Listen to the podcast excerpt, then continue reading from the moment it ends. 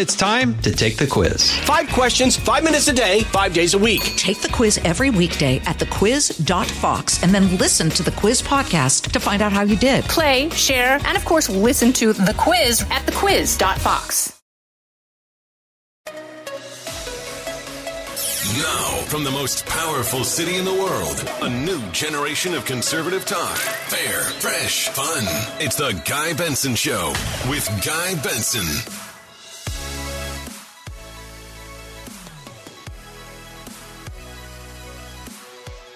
It's Thursday, May 5th, 2022. I'm Guy Benson. Welcome to the Guy Benson Show.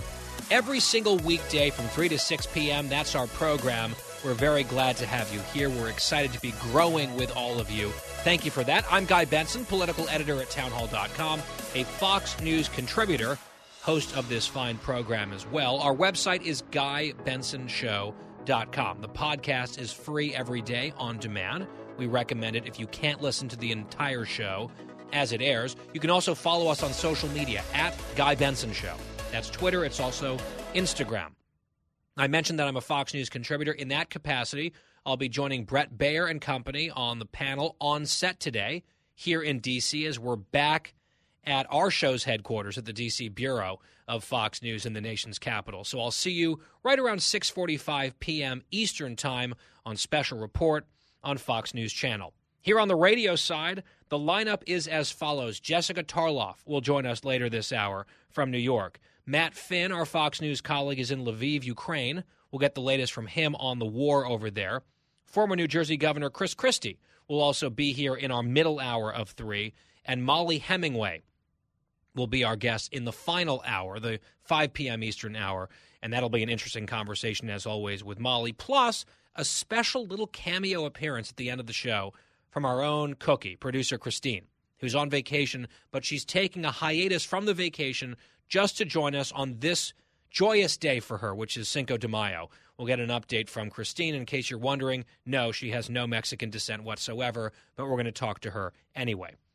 As we begin today's show, I want to start, as I have the last few programs, on the issue of abortion, which is not the cheeriest of subjects, but it is an important thorny, complicated issue, and it is front and center in our political debate because of this leak out of the Supreme Court.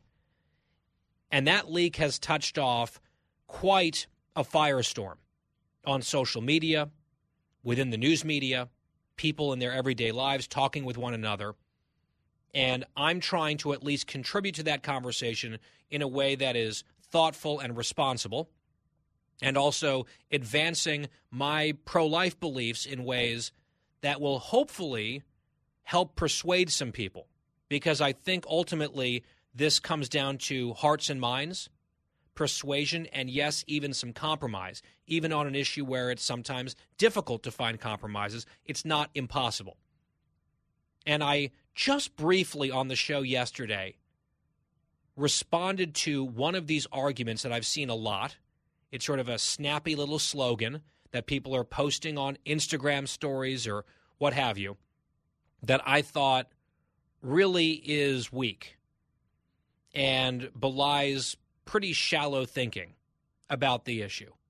And I mentioned it in passing on the show, and then I expanded on it later on last evening in a whole Twitter thread. And then I wrote about it today at townhall.com as well.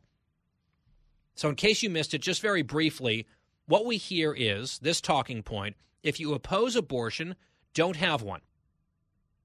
And that seems kind of on its face, simple, easy to understand. They make the point.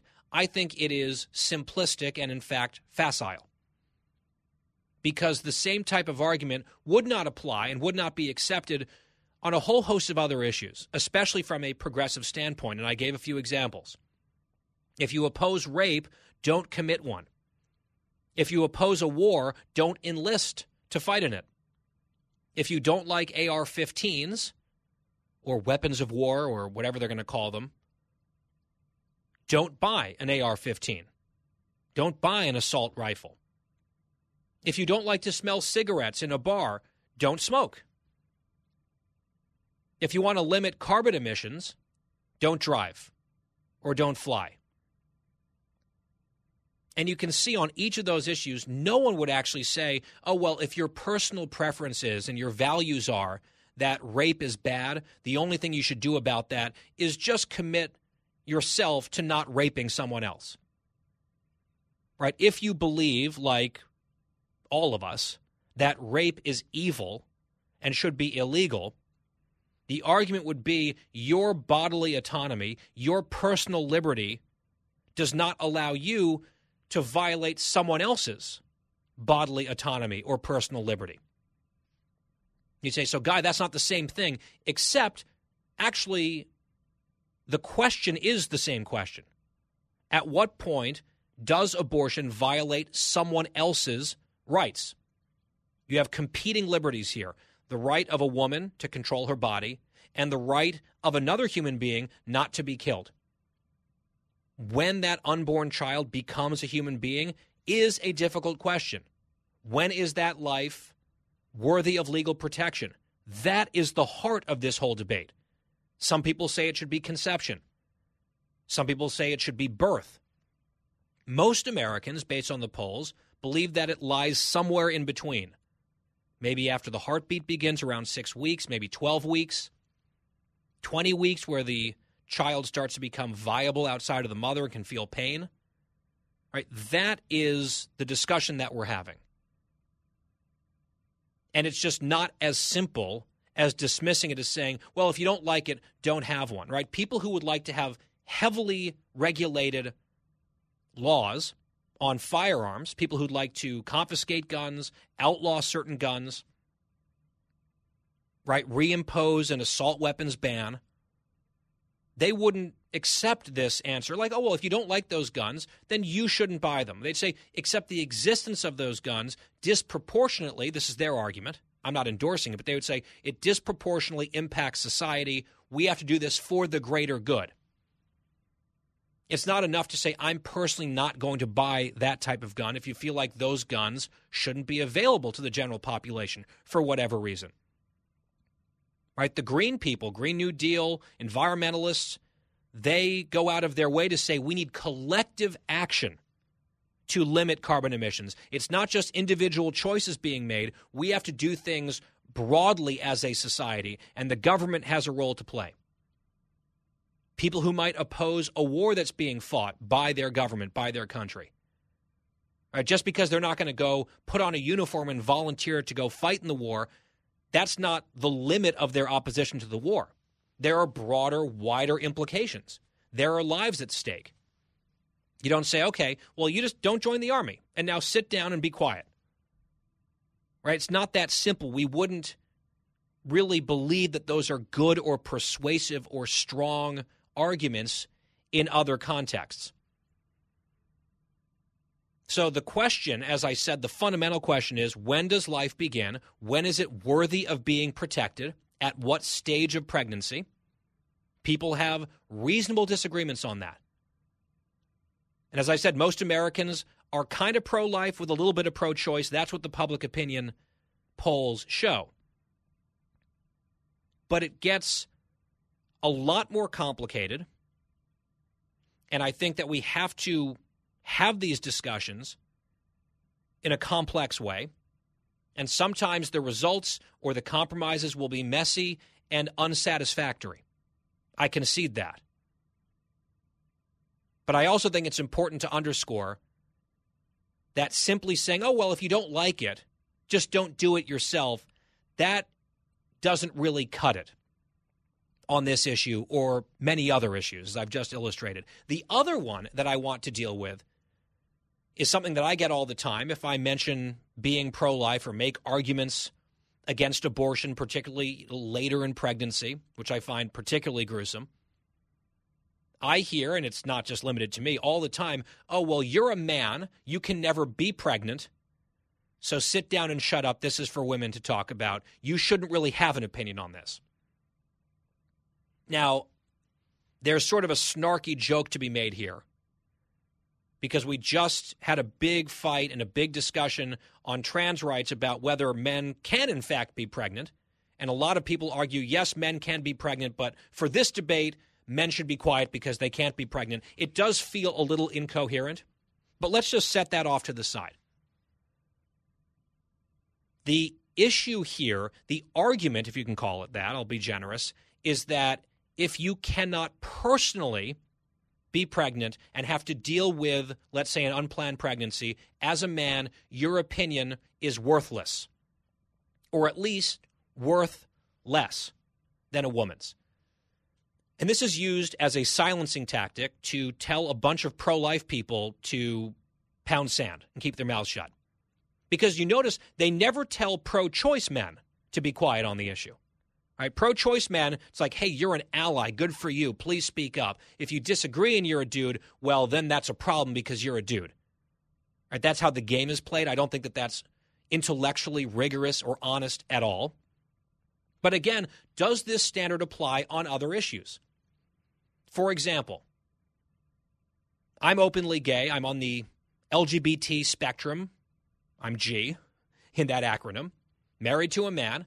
Same sex marriage and a lot of these questions have been in the realm of public debate for a long time.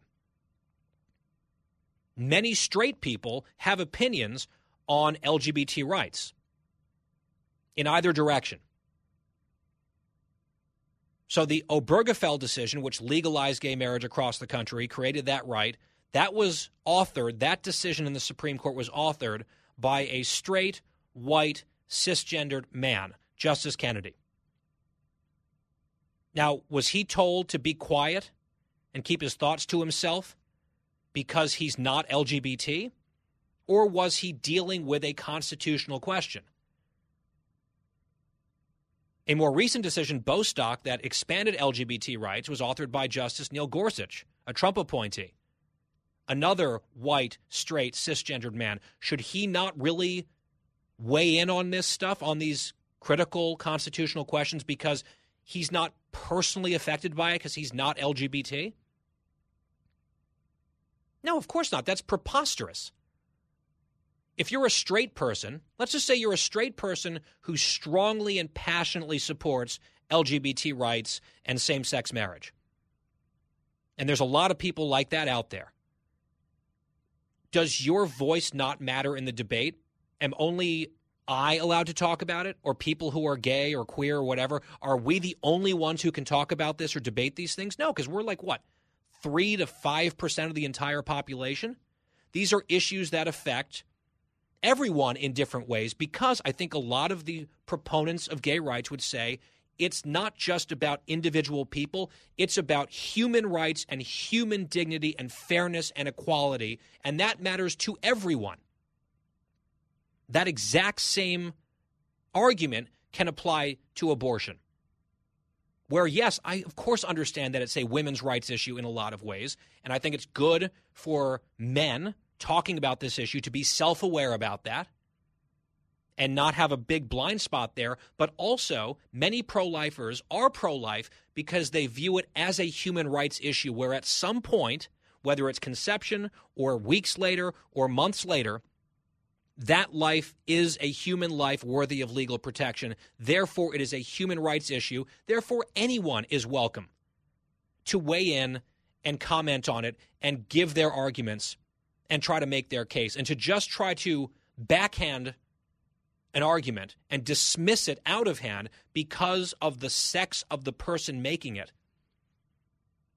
is very lazy and demagogic and is actually a way to avoid an actual discussion on the substance. Here's another example, taking it out of the LGBT realm. What about war?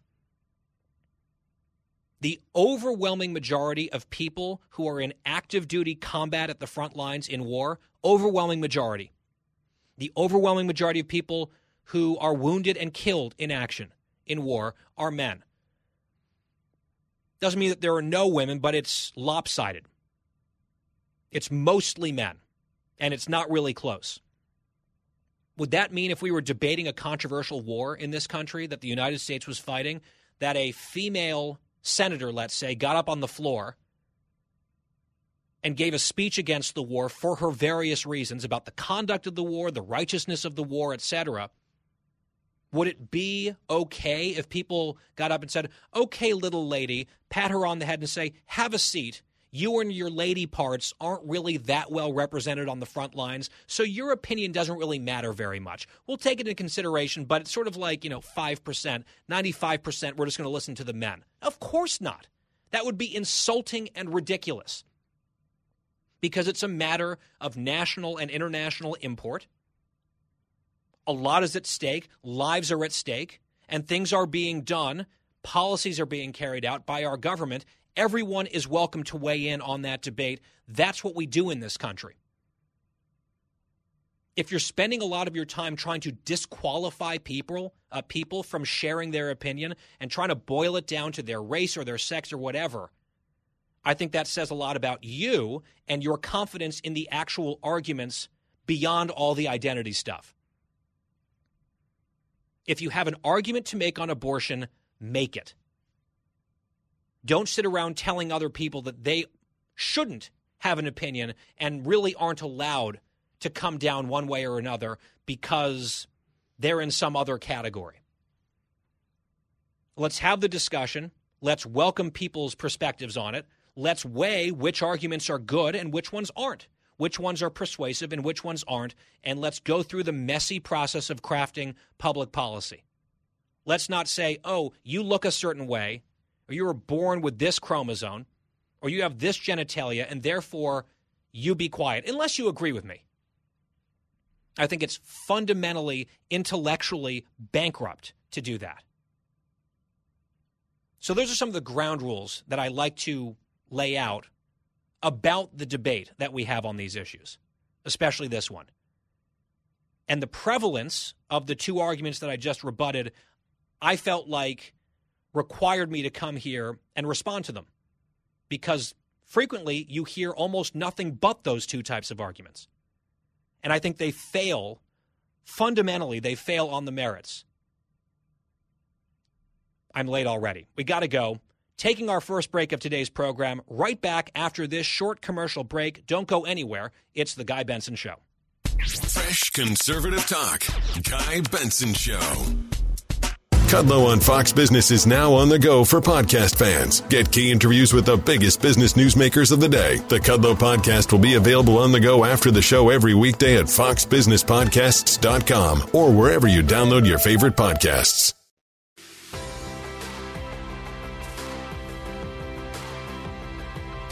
I'm Guy Benson. We're back. An addendum to that opening monologue on the latter part, where it's like only women are supposed to be able to have an opinion on abortion, and really, even then, it's only one opinion.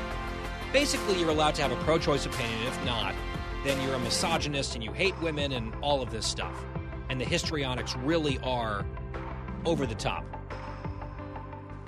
Part of the reason that they engage in this is because let's say you left abortion policy exclusively to women, which is not how we do things in this country, and we shouldn't.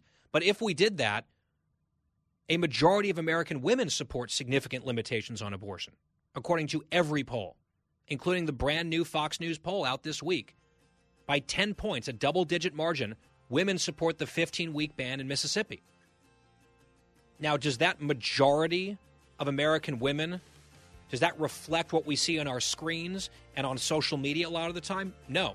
It is a very dramatically slanted picture painted by activists to make it feel like the majority is actually a tiny minority, which is not true, including among women.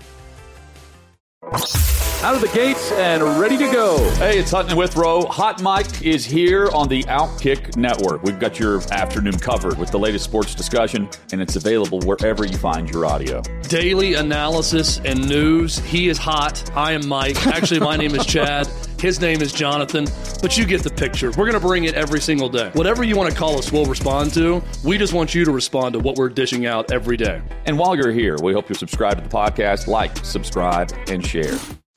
You're listening to a new generation of talk. Guy Benson. Thank you for being here on the Guy Benson Show every weekday, 3 to 6, and around the clock on demand for free. GuyBensonShow.com. That's the podcast option. All that information that you would need is right there. GuyBensonShow.com. Joining us now is Jessica Tarlov, co host of The Five here at Fox News, a contributor at the network, head of research at Bustle. She also has multiple responsibilities here at the show, including chief romance correspondent. Jesse, good to have you back. Thank you so much. Thrilled to be here. How is baby Cleo these days? Any updates with her? Any new uh, excitement in her life? Well, she is almost five months old, which is madness. Um, I'm leaving her for the first time next week, which is incredibly sad, but I'm sure I'll Oh, survive. like for what? A quick Like, I have to go away or- for work. No, six days. Six days. Oh, that, that's a pretty long trip. I know most people are, you know, they do one or two nights away, but I'm I'm really going for it. Um, but no, she's great, and we went on a plane for the first time, and she did wonderfully. So, I've heard that like very young infants are pretty good generally on airplanes, and it gets harder as they get older for like a period of time for you know a couple years. That- Well, that, makes sense to me at least intellectually. yeah, moving is a problem, and then moving before you can just give them an iPad is the biggest problem. so, So what's the what's the deal here? Because you're going to be gone for six weeks. Obviously, you're No, going to have six people. days. Uh, sorry, six days, not six Okay. weeks. My goodness, like, but whoa. six six days. It's still a long time. Yeah. people are going to be taking care of Cleo in your absence. Have you been following this baby formula shortage story? following it Because- like it's ruining my life. Yes. yeah, wh- what's going on? Because I'm seeing friends of mine who are mothers of very young children, and I feel like this is a vastly underplayed story in the country. Where Yeah. I mean, th- this is hugely disruptive. What's going on with this? So when Cleo was about a month old, um, so the beginning of 2022, Similac, which is one of the biggest brands, formula brands, had a recall on, I believe it was three of their strains of formula. So there are all these different versions, right? Like Gentlease for sensitive tummies, you know, Pro Advance, not just, you know, Advance, Alimentum, you know, lots of versions. Like think, you know, Diet Coke, Cherry Coke, Coca Cola, et cetera. Sure. And so they recalled three of them, um, which obviously panicked a lot of mothers who had been giving their children the recalled ones. And now there are two things. One, there's a supply issue because they had to take so much off the market. And now there's a demand issue for the other ones because no one wants to go back to the ones that had been recalled because there's anxiety that there's something wrong and they'll find out that another X amount of batches have are faulty. So everyone is now collapsed around the same labels essentially. So like Cleo's formula was not one that got recalled, but it was one that everybody then moved Now on wants. to. So now I actually have her on two different formulas. Um, one is easier to get, Enfamil is easier to find than Similac, so she we mix it. Um, but it's a nightmare, and everyone in my life, I have them on alert. And if they're in a drugstore and they see a bottle of ready to feed, like the liquid formula or powder, I just tell them to get it. You know, I said, if you see this, please get it. Yeah, it's like, I'll I'll Venmo you, please. Yeah. So it's a It- real it's like. COVID tests at the you know for a while there. Oh, totally. Or like masks at the beginning when you were so excited that you came across a surgical mask. Um, Gillian Turner uh, is having trouble with the formula shortage too, and I think is it Mark Meredith, one of our correspondents who was talking about it. Um, he has, I think, a six month old. Um, it's a really, really big problem, and you're totally right that it's being vastly undercovered. And I don't know why, because it's not like babies have other options of what they can eat. They can't start Right, digesting milk until they're a year old. they need this, right? This Right. is like a matter of survival and sustenance and that kind of thing. And I know it affects maybe kids of a very specific age range, and then Zero to one. You know, parents, parents who have those kids, which is at any given moment a, a small slice of society, but it's still a lot of people lot. and a yeah, pretty big, pretty big story. So you you gave us an opportunity, an excuse to talk about it here because I just seen like the stray tweet from time to time. Right. And Carol Markowicz, who appears on the show and is on Fox a lot, Yeah. she tweeted today, like, how is this not the number one story in the country? At least one of them. Right. And I said, that's actually a, a fairly good question. I'm going to ask uh, Chief Baby Correspondent Jessica Tarlov about it uh, later on here on the program. Let's shift, Jesse, to a completely different topic in the political realm.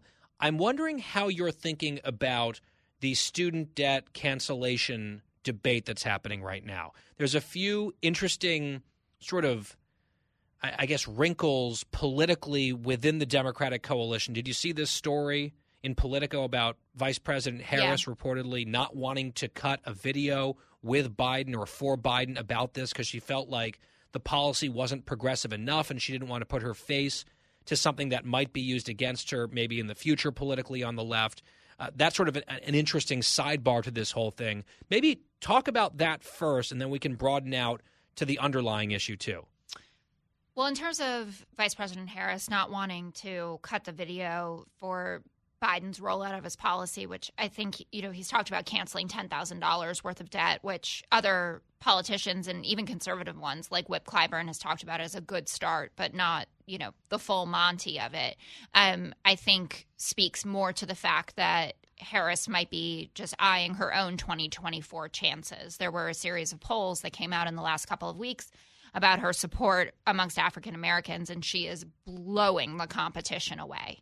And, you know, Biden has said that he intends on running, um, but obviously, if he doesn't, you're going to be looking at the vice. Do you president. really think? I mean, he has to say that, right? He has. He does to say have to running. say it, and he's in very good health. Um, obviously, he's also very old, um, and I uh, always thought of him as running a bit of a caretaker presidency uh, campaign, right? Like we've had these traumatic four years. We're in the midst of global health pandemic. You, I can soothe us through the next four years. So I, he always said That's certainly how he sold it. Yeah. yeah. Um, I never nec- I never thought it, it was like hundred percent for 2024. And I think with a 79 year old or whatever he is, you usually can't make those kinds of uh, estimations. And the same goes for Donald Trump, who's around the same age. Um, so I think that Harris is kind of eyeing what 2024 could look like. And So how does that work though? Because you know she obviously ran to be his number president. two, his vice president, and kind of that role is to support the administration and its policies. You know, when does that become politically tricky, where the vice president kind of starts to back away from the brand because she wants to differentiate her brand moving forward? I feel like you know the rift that's been reported there in the White House and the administration between the president's staff and the vice president's staff. This could maybe deepen it if they feel like she's off on her own track now. I think it certainly could, though most of the anger was coming from the Harris side anyway, right? That they were pissed off that people weren't standing when she entered a room, which Dana Perino told us was not the norm anyway for a vice president of other administrations. Um, but Yeah, I, why was she so caught up on that? I think that when you're struggling, and her own team would even admit that she was struggling. Um, obviously, had a lot of gaffes and at big moments, from you know standing there Right. with the Polish president to just casual chats on Charlemagne the God's Breakfast Club, for instance. Um, you're frustrated, right? And you're just looking around for anything that can bolster your case for the that you're being treated badly. And maybe she genuinely thinks that she's deserving of that. And she's the second most powerful person in the United States of America. That's a big deal. Like Justice Alito By the way, is I- I- number at one my for house- this week. When I have when I have dinner parties, I demand that everyone stand when I enter the room. That's just that's a rule. Are you the vice house. president or president of your house? Adam maybe Yeah, it listening. depends on the day. Okay. It depends on the day, right? Uh, and of course, I'm joking about that. Incidentally, I, you should check your email for a little a little evite. Ooh, Um, I love we- an Evite. Yeah, send it your direction for more, uh, Memorial Day weekend. Just a little Oh. on air, a little on air heads up about our friendship here. Uh, Okay. But please go on. Um, so I think that it's coming more from the Harris side anyway. I think that Biden and his people really just move ahead with what they're doing, and they've given her her portfolio, but that the unified team is not as important, certainly as we're heading into the midterms versus 2024, right? Like he's going to need her for 2024, but what's going on right now, it's a lot of one-on-one stuff and he needs her to take a lot of responsibility for a, an incredibly vast and important portfolio that she's been dealt. So, I read into it that this is really coming from Harris's side and not coming from Biden's side. He's someone who himself has obviously made a lot of gaffes or misspoken, and I think that he has a tremendous well of understanding for when that happens. So I read this as as her end of it, being pissed off about the standing and you know getting uh, uh, pieces to her portfolio that she didn't like or that she feels like are intractable problems. But guess what? That's what vice vice presidents presidents get, and that's what Yeah, Joe also, Biden yeah, had. You, you ran for this, right? You you ran Right. for some power, and there And are you big got a lot. challenges. yes. Yep. Exactly right. Uh, now, on the issue itself of student loan forgiveness, yeah.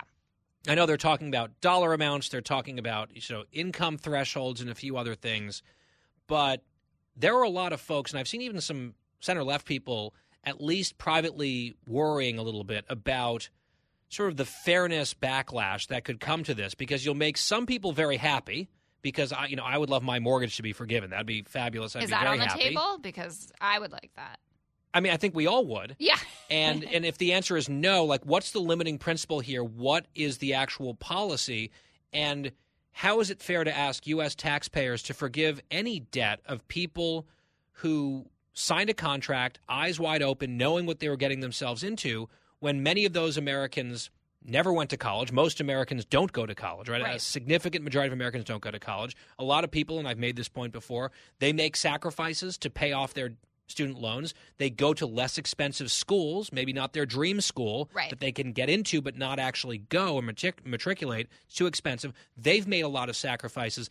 There's a, a very big coalition, Jesse, of people in the country who either didn't go to college or have you know, done the right thing and made sacrifices who might not be thrilled with the idea of shelling out for other people's student loans to be forgiven.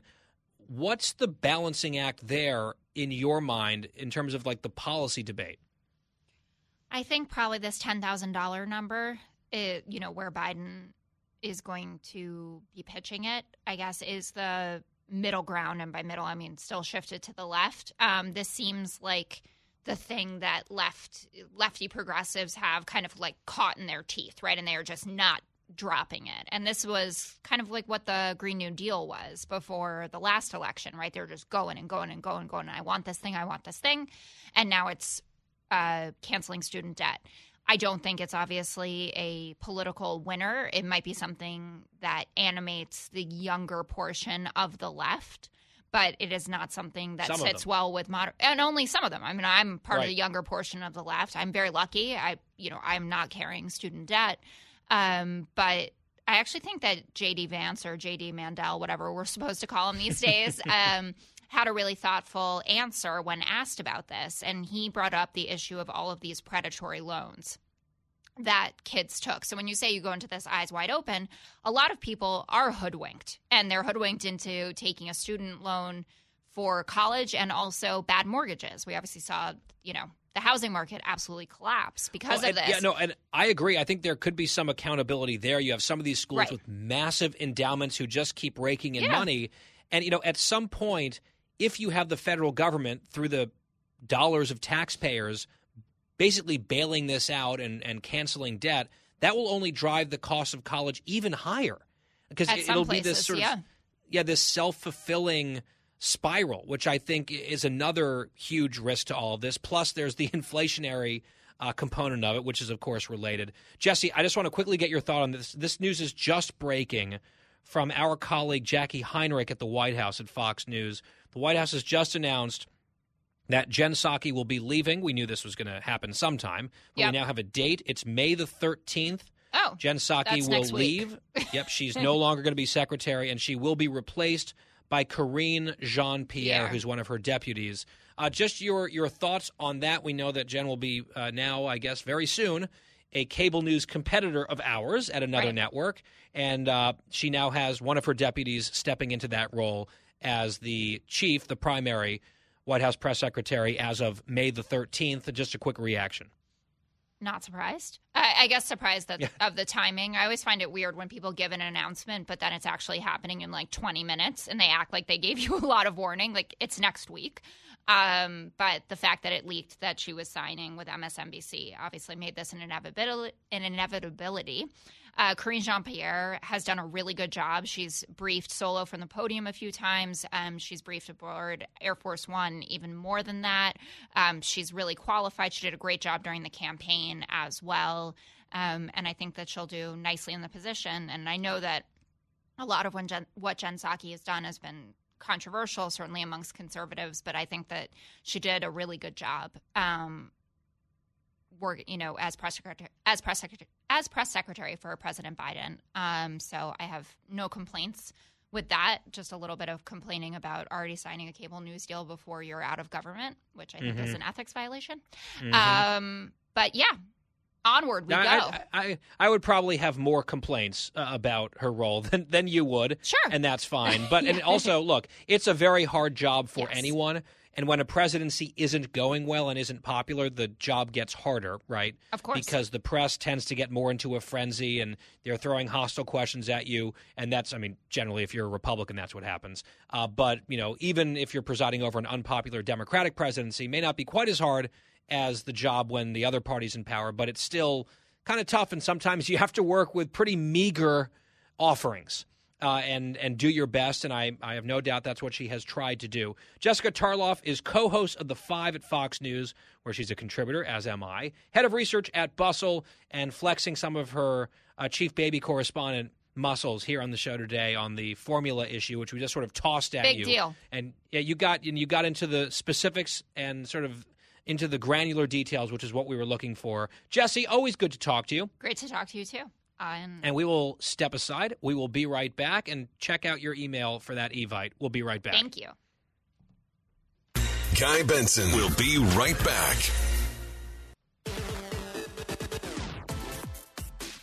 Back on the Guy Benson show. This is interesting. A new Fox News poll that we've been quoting from the last few days. They keep releasing new elements of it and additional questions that they asked.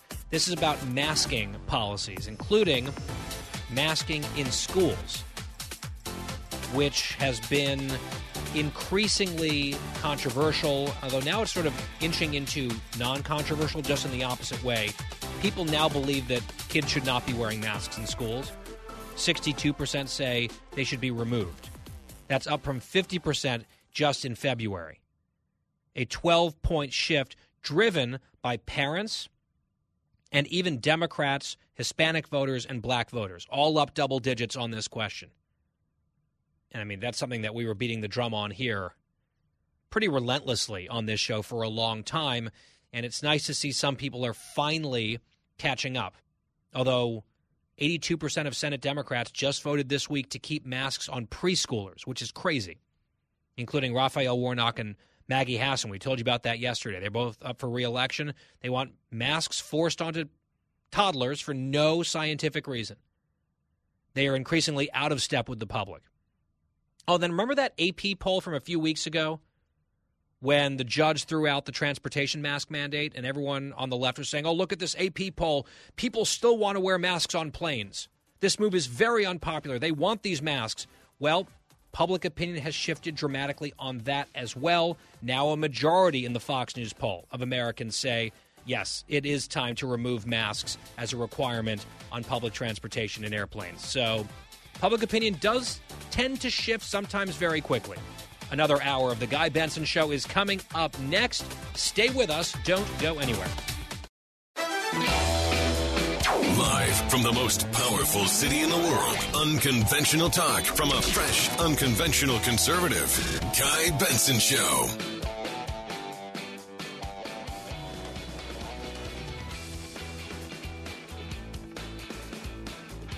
Welcome to our middle hour here on The Guy Benson Show, Thursday edition from D.C. in the Fox News Bureau. I'm Guy Benson. Glad to have you here. 3 to 6 p.m. Eastern every weekday. Also, the podcast is available around the clock for free on demand. GuyBensonShow.com. That's GuyBensonShow.com. In my capacity here at Fox, I'll be on the TV side of things this evening, not too long from now, actually. Toward the end of the 6 p.m. hour, I'm on the panel tonight with Bret Baier and Special Report, Fox News Channel. Fox News Alert. Well, the Dow just got hammered today. The markets in general tanked.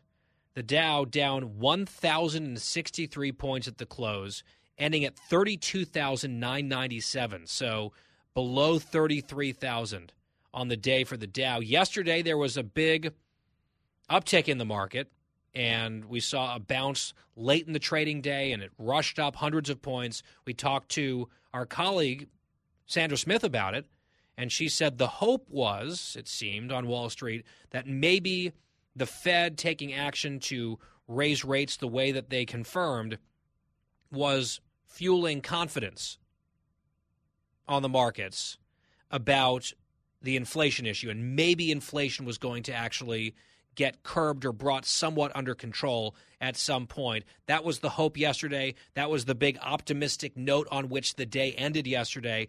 And then apparently that optimism just collapsed today. because all those gains, 900 plus points on the Dow at least yesterday, were lost today and then some. And it's because of inflation fears. That's, you know, the, the number one takeaway on this. And it was, the, you know, the best day since 2020 yesterday on Wall Street, and now the worst day since 2020, one day later. So that's the update from Wall Street here as we enter our middle hour. I want to play a few sound bites for you. This was from yesterday's edition of Special Report, on which I'm appearing this evening on the panel. Bret Baier, the anchor, had Tim Ryan, who is now the Democratic nominee for Senate in the state of Ohio. Uh, Republicans nominated J.D. Vance. Democrats had coalesced around Tim Ryan for a long time. He's a sitting congressman. And there were a few questions that Tim Ryan really, really, really didn't want to answer. And Bret did his best to get answers from him. One of them was, as we've pointed out a few times on the show, Ryan is trying to sort of present himself to voters and maybe frame his campaign around I'm not your normal Democrat. I'll stand up to my party when I need to. You know, the party's lost its way in some key respects, and I'm not that, which is, I think, a commentary on how rough things are looking for Democrats right now. And the problem with that approach from Ryan, which makes sense on some level, at least theoretically, is he is not an independent minded Democrat. He is a lockstep Biden, Harris, Pelosi Democrat. He has voted 100% of the time with Joe Biden. 100%. Every single vote he has taken has been with the Biden agenda during the Biden presidency. That is not an independent maverick thinker. That is a rubber stamp partisan, which is not really what you want from a Democrat if you're in the state of Ohio, which has gotten redder in recent years. So Bret was asking about that voting record, and Joe Biden is coming to Ohio. He'll be there this week, or at least in the next couple days. I'm sure he'll be back at some point. The question was Does Tim Ryan want to campaign with the president, with whom he's voted 100% of the time, but from whom he's kind of trying to distance himself? It's a difficult dance given the actual record here. Bret tried to get into that with Ryan, who was very eager to punt and pivot, cut 18. I'm tired of the Democrat Republican thing. I want us to move forward together and and start to heal and rebuild the middle class and beat China. And I want to be the face and the voice of this campaign. And I don't want any distractions. I don't need anybody to prop me up like J.D. Vance did. Even from the sitting president of the United line. States of your party, right? I'm sorry? Even from the sitting president of the United States of your party, who you well, voted we, we'll with 100% of the time. We'll make that decision uh, as the uh, campaign continues. Uh, get back to me on that, the whole Joe Biden thing. Oh, he's just so tired of the Democrat Republican thing. He's just so tired of that, except when he's voting. When he's voting in Congress, he's not tired of it at all. It's what he does every day. He votes 100% of the time with his party. You can't be a lockstep, reflexive, mindless partisan and then decry partisanship. I'm sorry, Tim. I, I know that he's got his own brand that he's trying to create. He's trying to invent. It's like a reinvention, like reinventing Tim. But there's a voting record there. Another question that he was really kind of dodging around was on abortion. And I think it's probably for good reason. He is particularly craven on this issue. But ultimately, finally, Bret Baier got him to admit that Tim Ryan, Mr. Moderate, is not in favor of any restrictions on abortion at all, including up to the moment of birth, which is just that's a position held by roughly 12% of the country and yet 90% of the Democrats in Washington. It is grotesque. It is radical. It is extreme. I can understand why he wouldn't really want to answer the question directly. It took multiple tries from Bret, but ultimately they landed here in cut 19. My question was about any limits to abortion at any point. You know, late term, anything? Look, you, you, you got to leave it up to the to the woman because you So and I no sitting here are a bunch of well, you and I sitting here can't account for all of the different scenarios that a, a woman dealing with the complexities of a pregnancy are going through. Okay. How can you and I figure that out? All right, so that the answer is yes. Yes, he supports abortion for all 9 months for any reason. That is the Tim Ryan position. Now, here's what's interesting about Tim Ryan. Did you know that when he sought office and ran for office and first became a member of Congress, that he billed himself and presented himself as a pro life Democrat? Oh, yes. Tim Ryan was a pro life Democrat. That's how he won over some, you know, blue collar, moderate Catholic voters in Ohio. But now he has to run statewide. Now he's part of the national Democratic establishment, and it is required for you to be an abortion fanatic in today's Democratic Party. So his principles, his beliefs, supposedly, that he was a pro life Democrat, are gone. At poof, poof, gone. He probably wasn't as pro life as, you know, many others, myself included, but he was much more moderate and sensible early in his career. It wasn't even that long ago. But now, Mr. Pro Life Democrat is on national television saying that there should be no legal limitations whatsoever on abortion up until the moment of crowning at month nine. That's the pro life Democrat now that he's running statewide in today's Democratic Party. Disgusting. I know people are saying J.D. Vance had to contort himself and debase himself to become the nominee. And I think there's some truth to that on the Republican side based on J.D.'s previous persona and what he's done and what he said in the campaign. But talk about another debasement and contortion act. That would be so-called moderate Tim Ryan, who's just tired of the partisan uh, the partisanship, you guys, except when he's a party line Democrat 100% of the time.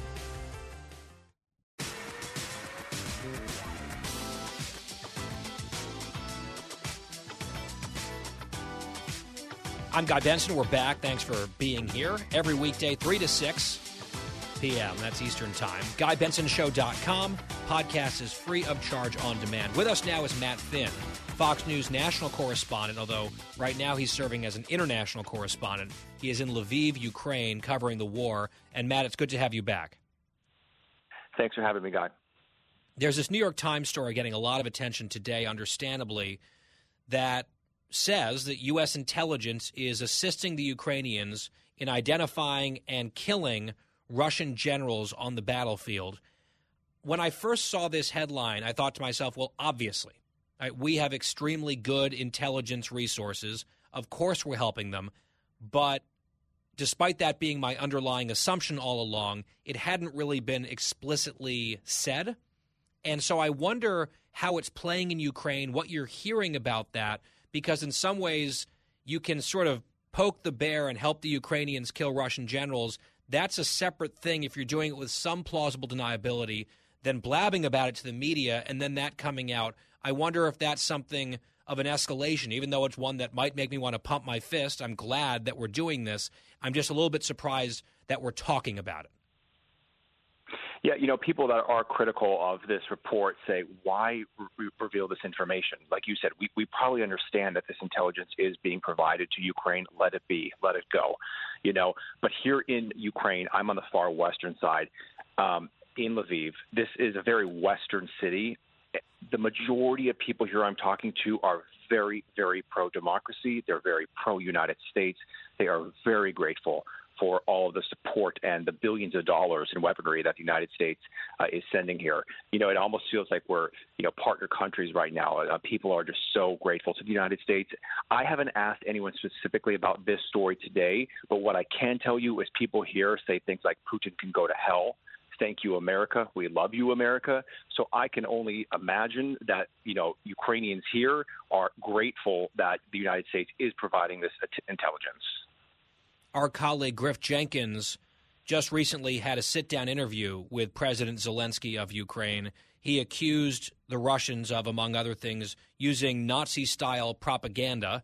And I just wonder what your takeaways were from that conversation. Obviously, Zelensky has been a very savvy player when it comes to the international media and making sure that he's getting his message and his country's message out there. He's been quite effective. Yeah, and Zelensky said, you know, I'm used to I'm used to jabs like this. I'm used to hits like this, and and he flipped it and said, I think that world leaders need to respond to this type of rhetoric. You know, saying we don't need to wait for Holocaust Remembrance Day. We don't need to wait for official days. Let's talk about this right now.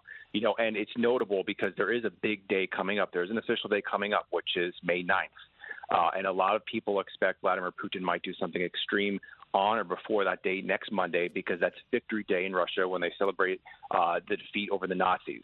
And so I think it's kind of notable that um, Zelensky mentioned let's not just you know let's not just talk about uh, official days let's not wait to talk about important days. Let's talk about the stuff right now. When here we are talking about this important day coming up, and I can tell you, Guy, that in Lviv uh, and in Ukraine, you know, when we go to villages, when we get outside the city, people are a bit uneasy about this May 9th date. You know, people are talking about what could happen uh, on or before then. Yeah, because there are discussions that Putin might try to put together a sham referendum in the East where he would then have some sort of an excuse to say, okay, we now have the blessing of the people here to declare this to be, you know, Russian territory, and therefore the war that's happening right now is an attack on Russia itself, and they might try to mobilize the entire population. It seems like there's a lot of bad options left for the Russians who are humiliated, who are desperate, but also don't really want to back down. And the May 9th date that you just mentioned is circled for a lot of people. What might Putin do on that day? Matt, what are you hearing about the progress of the war effort in the East? I know the Russians were trying to reconstitute their forces and maybe score some victories there. It seems like that isn't really going well for them, just like their attempts to take Kiev didn't work well for them. Are there any updates on that front? I know you're on the other side of the country, but what are you hearing? You know, pretty much every source of information we have for the actual front lines and the wars says that um, Russia is not gaining ground. They are really focused right now on the city of Mariupol. We've been reporting extensively on that now for weeks. It's a dire, horrific situation where uh, Ukrainian Marines, along with innocent civilians, have been living underground for months. You know, holed up underground, hiding from the Russians, even as Russians drop bombs on them from above. Uh, and just today, uh, we have learned that Russians are now physically storming that, a steel plant where the majority of the um, Marines and civilians are hiding out. So they've been dropping bombs. It hasn't been working. Now they're going in by foot and with tanks, we're told. Uh, and that's a pretty dire situation because the, the people who remain uh, in the tunnels underneath the Azovstal steel plant in Mariupol basically now have to fight back surrender or perhaps die. I'm sure they're weak. They haven't. some of them haven't seen sunlight in months. They probably don't have food, water, medicine, and now the uh, the Russians uh, forces are storming the steel plant there in Mariupol. So that is, I think, that is one of the most critical situations in Ukraine right now, as far as the humanitarian front and also simply on the front lines, because Russia really wants to claim control of that city. A couple of weeks ago, they said they had that city under control when they really don't because they're now storming this plant uh, to try to, uh, you know, perhaps kill the remaining Marines or forcing them to surrender. I also talked to a mayor uh, today. I did an interview with a mayor uh, just south of Lviv. Uh, he said the intelligence he is getting is that Russia really is not gaining a lot of ground. Um, uh, uh, in the southeast portion and uh, the, uh, of Ukraine. And he actually asked him personally. I said, you know, it, are you guys using the American weaponry that we're Have you seen it? He goes, absolutely, and it is helping. Matt, how long have you been in Lviv? I've been in Lviv for about three and a half weeks. I just want to tell you right now that the air raid sirens are going off right now. Uh, this is perhaps a daily occurrence, sometimes multiple times a day, and um, it's something you kind of just become used to. A lot of people around here become used to. Um, you are supposed to shelter in place when these sirens go off, and then wait for the second siren, um, which would give the all clear. Um, every week that I've been here in the Lviv region, there have been missile strikes here, uh, notable missile strikes, some of them deadly, some of them not far from where uh, we are staying. Um, in fact, a couple nights ago, I was getting ready to go to bed. Uh, the electricity started flickering. Uh, something weird was going on, and then boom, boom, I heard two loud thuds. Um, we went up to the fourth floor, looked over a balcony, and there was uh, thick black smoke all over the city. Um, mm-hmm. So the the threat of, of missiles, the threat of death is is from border to border, east to west in this city. Um, you know, Russia's missiles have killed people in in Lviv, which is you know just east of the Polish border. So the war is uh, has engulfed this entire country, and people are trying to go on with their lives. They're trying to live as best they can. Um, but the threat is very real. Um, and, you know, just in reporting the atrocities and the human suffering and the videos that we have seen uh, and the information we're getting is just it's heartbreaking. It is heart wrenching um, that this country has been invaded and so many people are basically being tortured. I mean if you really just take a look at mariupol there are people who have been living in tunnels for months. You know there's videos of mothers doing interviews saying oh, me and my children have been down here since february you know and then mm. uh, i spoke with the red cross today and the un every single day they're trying to get as many many people out of Mariupol in those tunnels as they can through these humanitarian corridors. And people who do get out, you know, the couple dozen who have say, I haven't seen the sun in weeks. And and there's they have this gaze over them. You know, it's almost like they're they're different now. You know, and, and some of them say, I this is such a horror, I, I can't even put words to it. So the amount of human suffering that really is happening here in Ukraine cannot be overstated. Yeah, I mean, how could they be the same? Of course, they're different people now living through all of this, and you've been covering it for almost a month. From Lviv, Matt Finn, Fox News correspondent. Matt, thank you for your time. Thank you for your reporting, and please stay safe. Thank you. We'll take a break. We'll come right back. Governor Chris Christie, former governor of New Jersey, joins us next on The Guy Benson Show.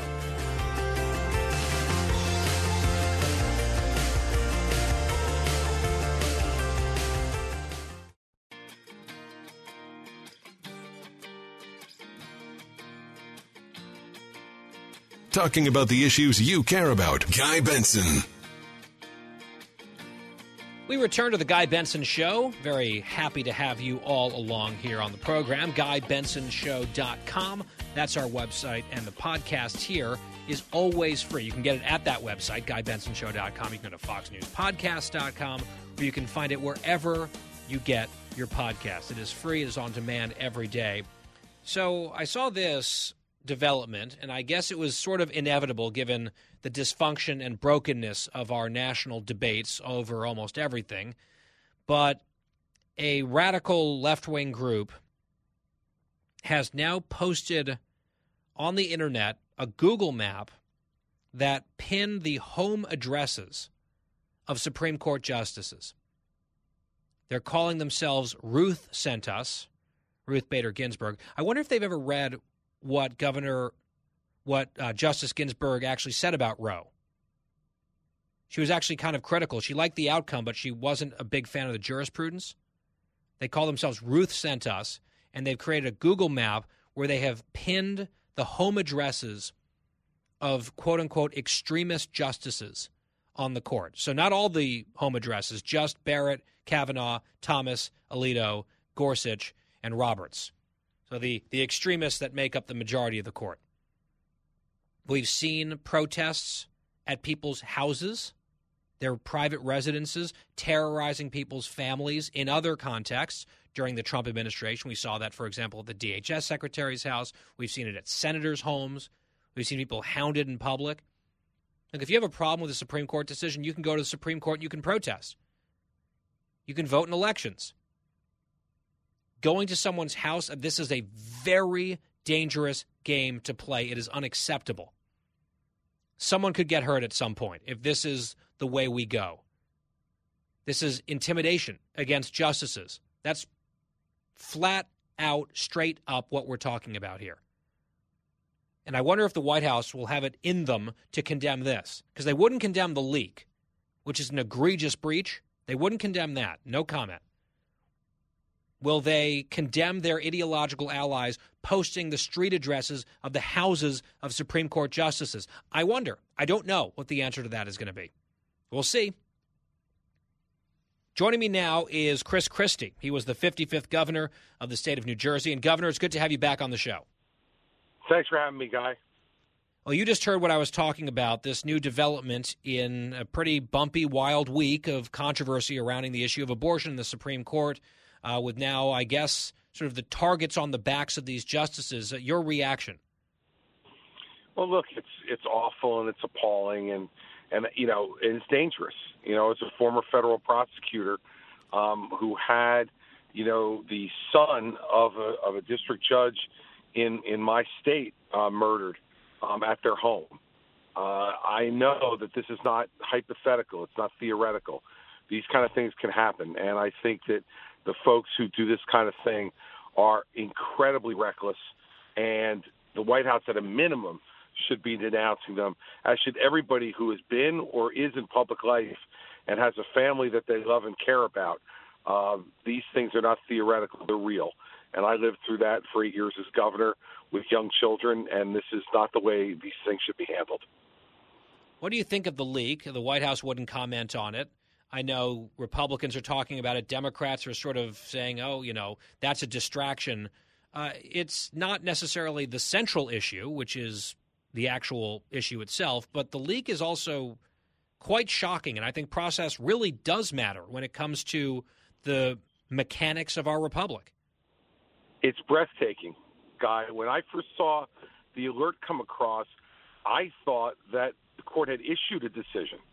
And then when I read the story, it is breathtaking that someone within the inner sanctum of that court violated the most precious thing you could violate there as an employee of the court, which is to violate the sanctity and the secrecy of the deliberations of the nine justices. And for those of us who have some familiarity, as I know you do, with the way they make these decisions, um, the circulation of these opinions and people's ability to be able to, you know, talk about it, um, you know, is is a serious matter, and it's the way they make decisions. And now, if you're a justice of this court, are you going to circulate opinions again? Are you going to allow employees of the court to participate in that? It's um, it's a really serious thing for our jurisprudence going forward. I know the Democrats don't want to talk about this because they have an obsession with abortion, and that's all they want to talk about. But this is a, this is in addition to that an important topic as well. They're not the only ones with an obsession on abortion, including a very radical agenda on abortion. That I think that label and those words apply very much to, sadly, most of the press corps and the journalist class in the country. They are extremely biased on this question. Newsrooms are hugely insulated and insular on these questions, and they often act as just straight up activists for the abortion lobby. That's what we see from journalists all the time. And for that reason, Governor, I think that you're going to see the press, whether it's actually going to help or not, you know, from their perspective and help the Democratic Party. I'm not necessarily convinced of that, but they are going to try to make the midterm election about abortion to the greatest extent that they can and if that means distorting things and, you know, asking gotcha questions, whatever it's going to take, they'll do that because it's part of the agenda.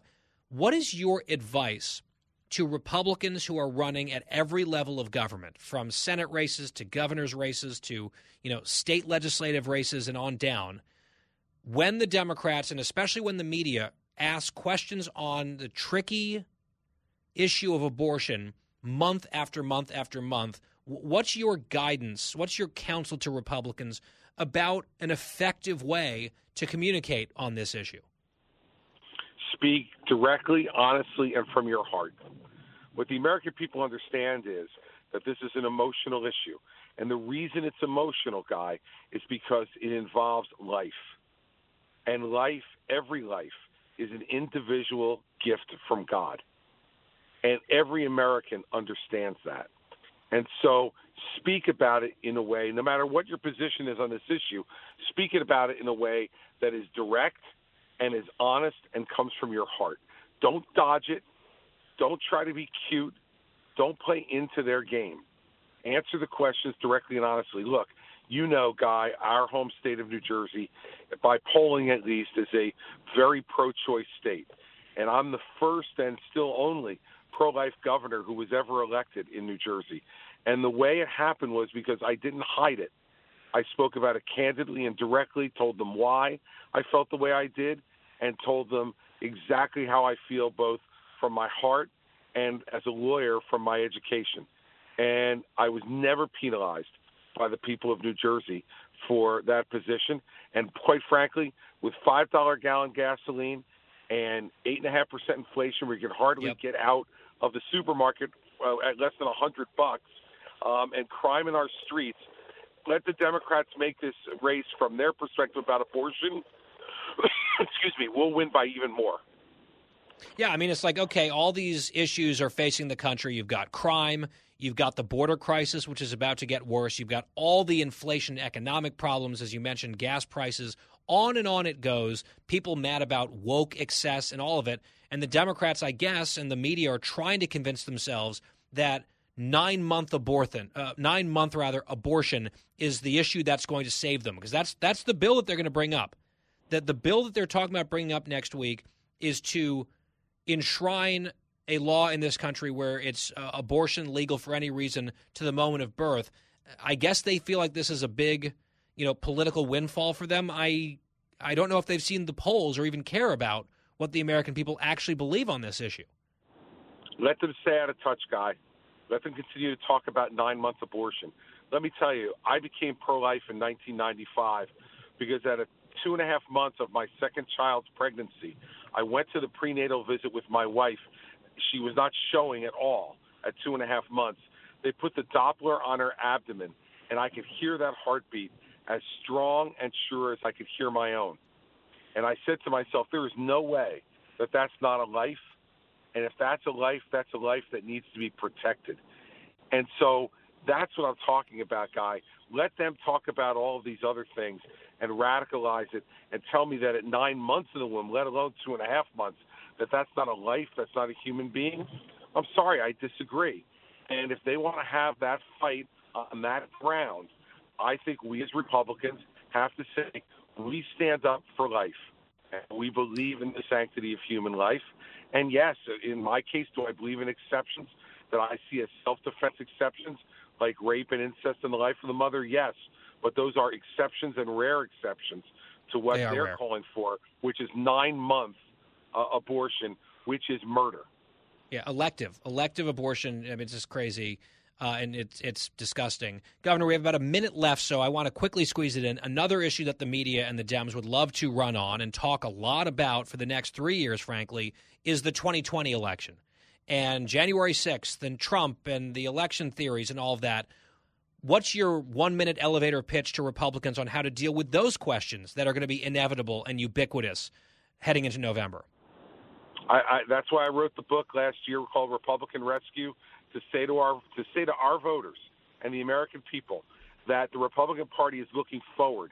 We're looking forward to solve the issues of crime and immigration and inflation and bring our country back to where we are respected around the world and defend not only ourselves but make sure that people who are engaged in democracy around the world are protected as well and given the chance to protect themselves.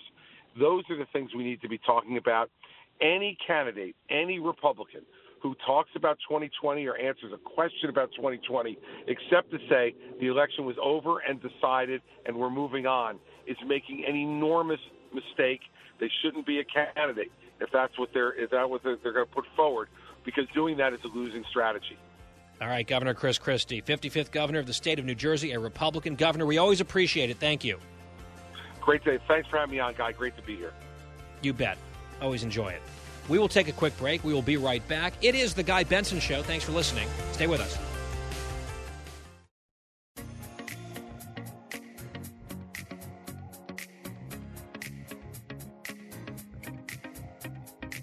Welcome back to the Guy Benson Show. I'm home after so much time on the road. That feels good. And since we're back, you know what? It's time for Woke Tales.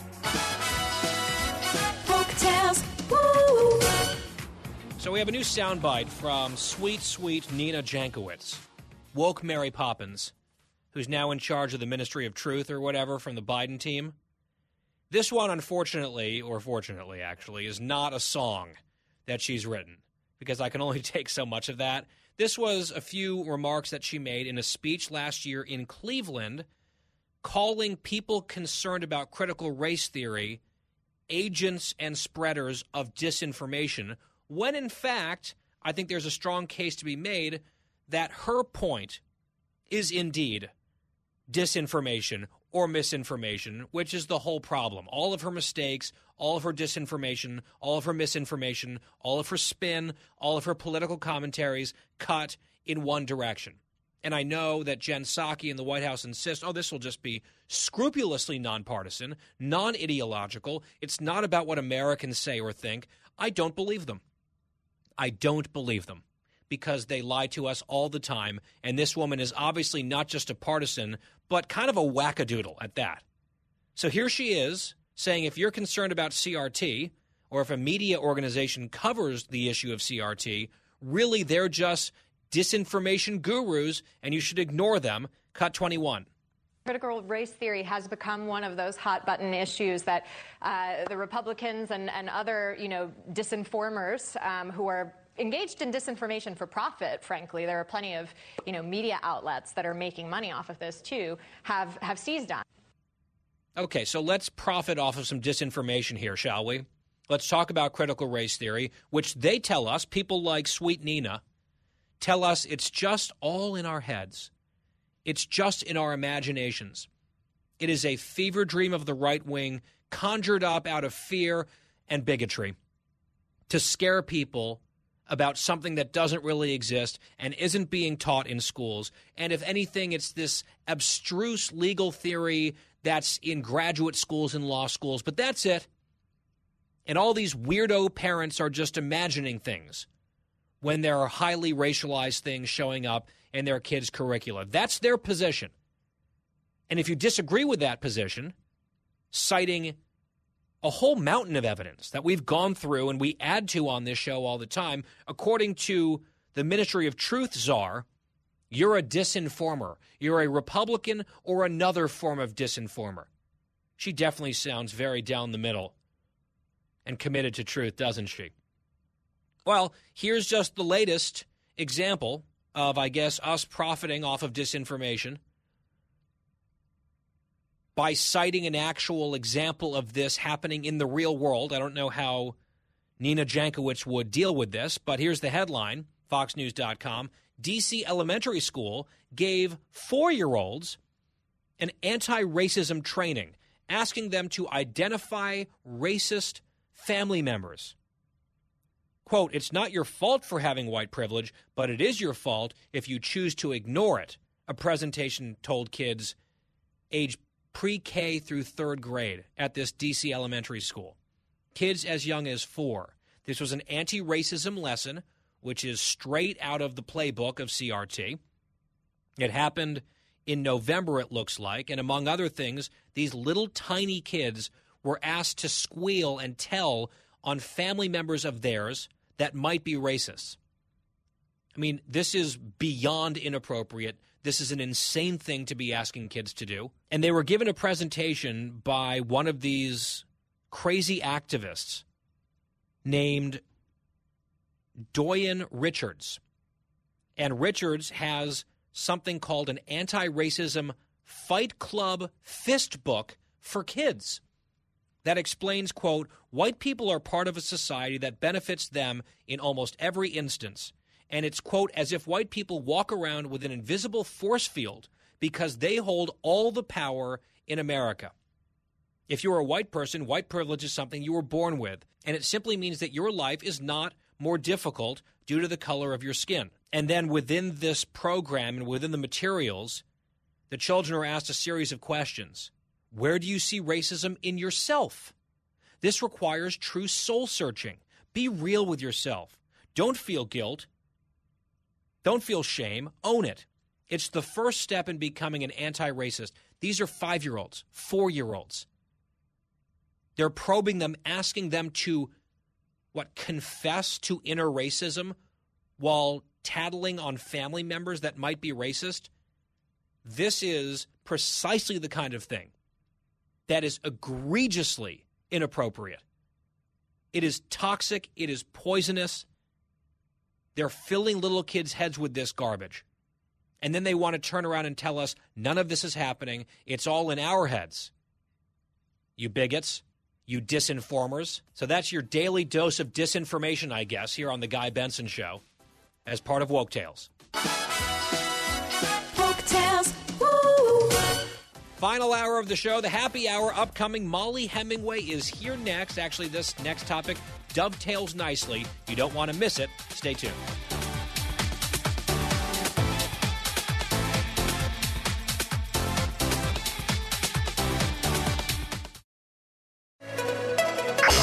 5 o'clock in the most powerful city in the world, Washington, D.C. It's time for the Guy Benson Show Happy Hour, sponsored by the Finnish Long Drink. Finland's most popular alcoholic beverage has come to America. Visit thelongdrink.com. And now, here's your host, Guy Benson.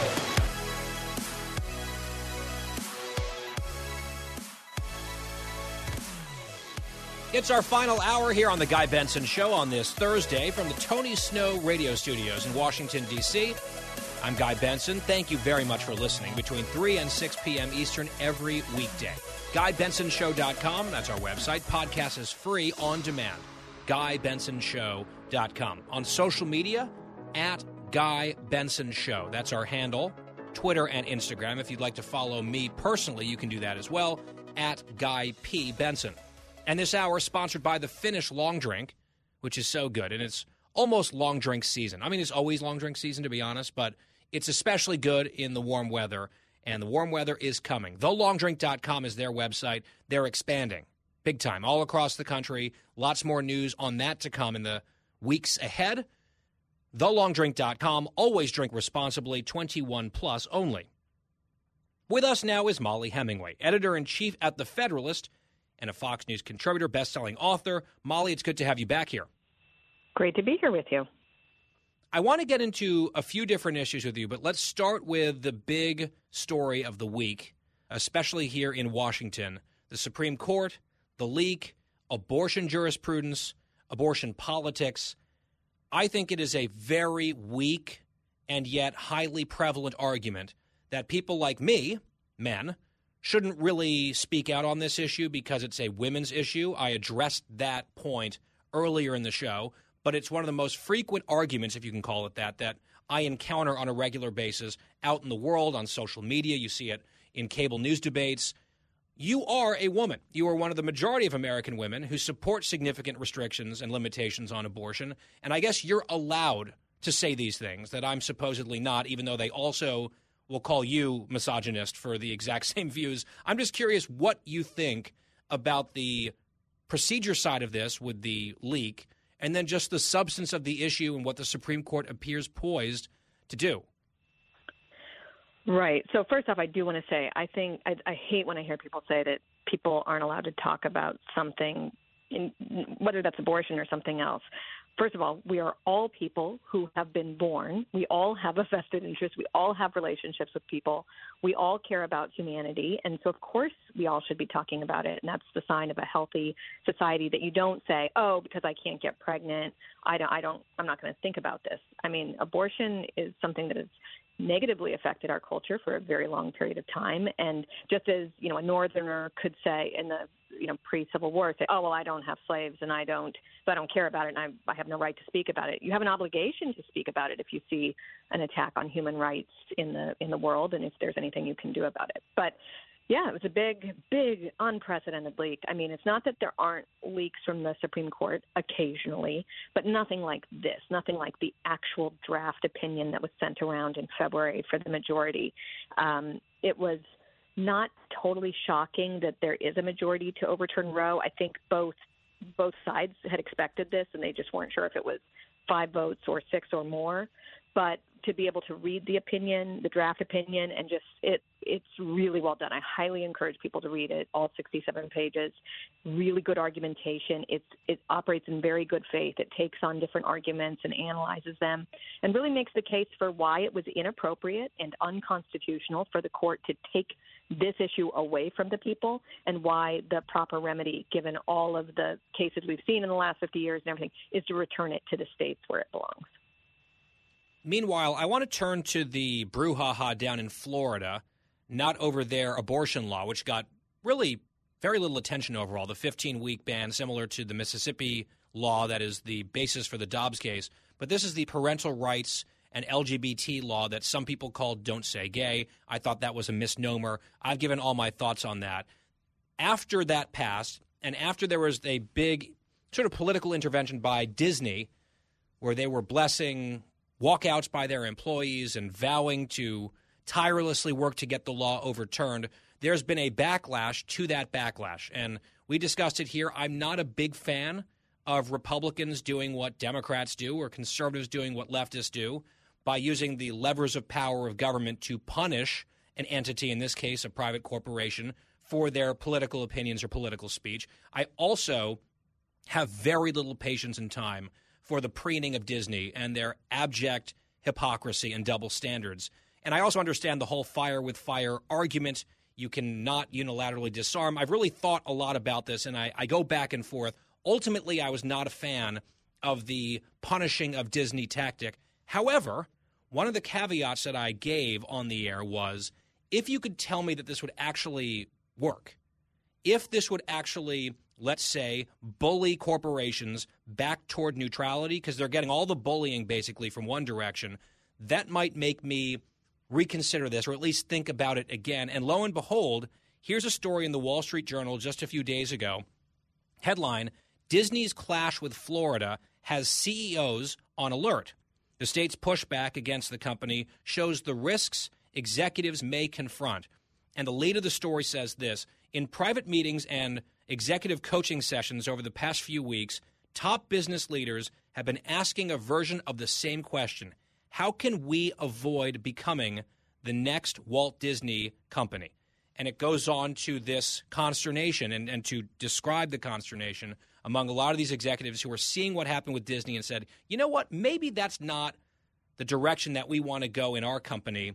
The stock for Disney has tumbled over recent weeks and months. This has not really gone well for them. I just wonder, from your perspective, Mollie, where do you come down on this? And do you think the sort of example making of Disney by DeSantis and the Florida Republicans might actually be reaping some benefits here culturally? Yeah, I haven't studied the particular means by which Florida fought back against uh, Disney's activism enough to argue whether that particular approach was good or bad. But I think you just nailed it with that. It's not sufficient to just let this bullying happen one way with no pushback. You have to have costs associated.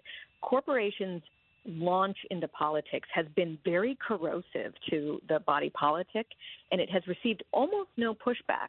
And it's just important that people understand that there are costs associated with it. I was horrified by when Joe Biden asked corporations or told corporations to economically sanction the state of Georgia because they passed broadly popular voting integrity laws, such as requiring a voter ID, something that literally 85% of the country supports. But he told these corporations to boycott.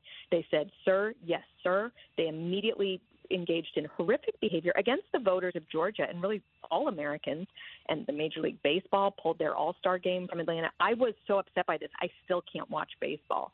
But there was nobody speaking for people like me. And so. And, and by the way, Mollie, just just to jump in. I was very much up in arms as a big baseball fan. I was very angry about that. We really torched MLB and the commissioner in particular on this show over and over again. Have you noticed that with that law now in place, and there's not a bunch of voter suppression happening all over the state of Georgia, just the opposite. People are more engaged than ever. This was a bunch of lies, a pack of lies about what was actually in that law, which was very common sense and mainstream in a lot of ways. Have you noticed that some of those loud voices initially have sort of been slinking away back into the shadows. Coca Cola said, "Oh, you know what? Never mind. Let's we're going to try to pivot away from that." Delta Airlines kind of backed off. Major League Baseball, even the commissioner said, "Let's not maybe do that again." I wonder if maybe they're getting their hands burned on the stove a little bit here. That might not be the worst thing. I have no doubt that the backing away that you have sensed, and that you, I, I totally agree with it. Major League Baseball was never particularly political. Two years ago, they began being political. Last year, they did their stunt with this um, fighting voter integrity laws. But then this year, they seem to have been realizing that that was very bad for them. I wonder, though, if it's too late. I did also notice Delta, Coca Cola, they've also backed away from their far left political activism. But you really need to send the message that just you don't get to do this thing where you work for the Democrat Party over and over and over again. You go too far and you simply ease off for a year or two. There have to be costs associated with it, and I'm not. I don't put too fine a point on what those costs are or how to engage in it, but something needs to be done. And I do think that if Disney has not you know, equal privileges but special privileges that Florida gave to them, that Disney should not go to war with the voters of Florida. And if they do go to war with the voters of Florida after they've been given special privileges, people of Florida have every right to say, we're going to reconsider whether you get this special deal that we gave to you sort of on belief that this would be good for you and good for us.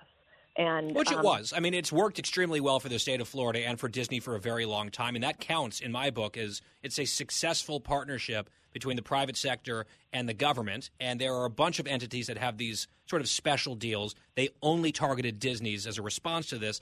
Again, I'm not comfortable with that. My one sort of disclaimer and asterisk was if this is a way to shoot a very clear signal across the bow of corporate America in a way that actually has teeth and might get results, I might not be as viscerally opposed to it as I have been initially.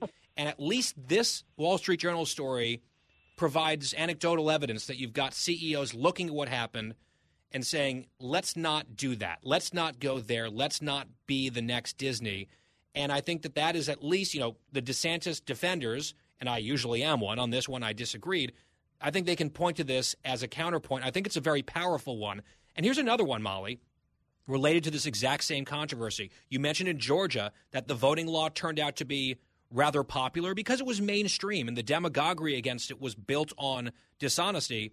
On the so called don't say gay parental rights law, Fox News, our employer, has a new poll out just this week on this very subject, and I think the results are interesting and instructive. We'll break them down with Mollie Hemingway on the Guy Benson Show happy hour right after this. The Guy Benson Show. More next.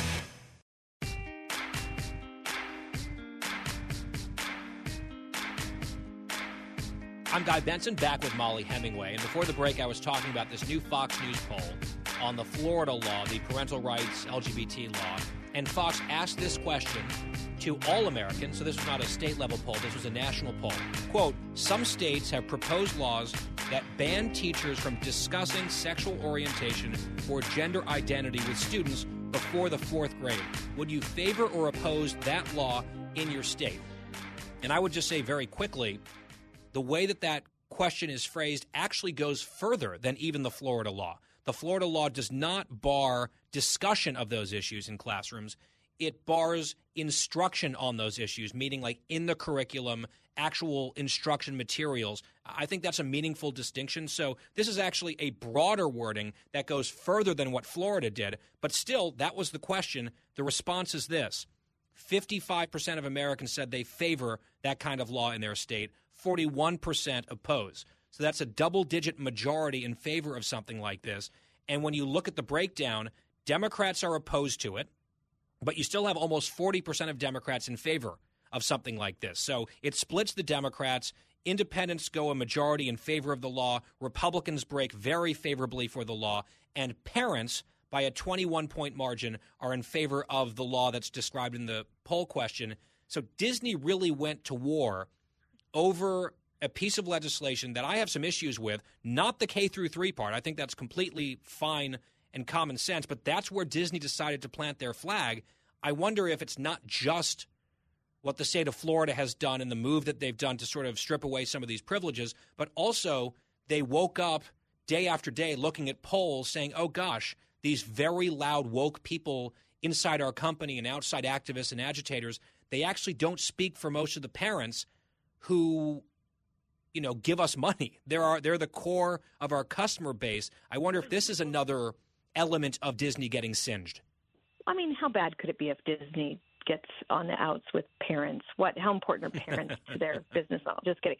But you know that poll for, that you cited is actually one of the friendlier polls to Disney that I've seen. We we use Susquehanna for our polling, and they asked on on these issues of just like, what do you think about laws like this one that. Um, protect elementary school children from being forcibly exposed to sexual topics by school employees without parental consent. And in our polling, it was huge majorities across the board, including 59% of Democrats, and then my favorite, 69% of self described progressive liberals. And that's so, at the Federalist, right? That's the Federalist Susquehanna poll.